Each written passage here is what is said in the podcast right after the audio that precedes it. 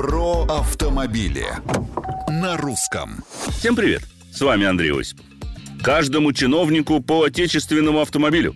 Отличная идея созрела в голове одного из депутатов Госдумы. Он предложил пересадить всех государственных служащих, включая депутатов и сенаторов, на машины отечественного производства. Понятно, что это попытка номер два. Первая была предпринята 26 лет назад, в 1997. Тогда она закончилась ничем. Может, теперь получится? Надо полагать, депутат при этом заботился о развитии отечественного автопрома. Хотя с этим вроде бы все более или менее понятно. Мы стремительно становимся филиалом китайского сборочного производства. Кроме того, у нас есть «Аурус», который неплохо справляется с ролью представительского лимузина.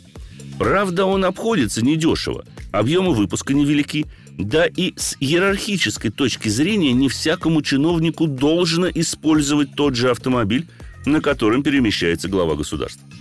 Как бы то ни было, но предложение депутата, с моей точки зрения, определенно хорошо по той простой причине, что касается исключительно тех, кто работает на государство, и оно никоим образом не затрагивает интересы обычных автовладельцев.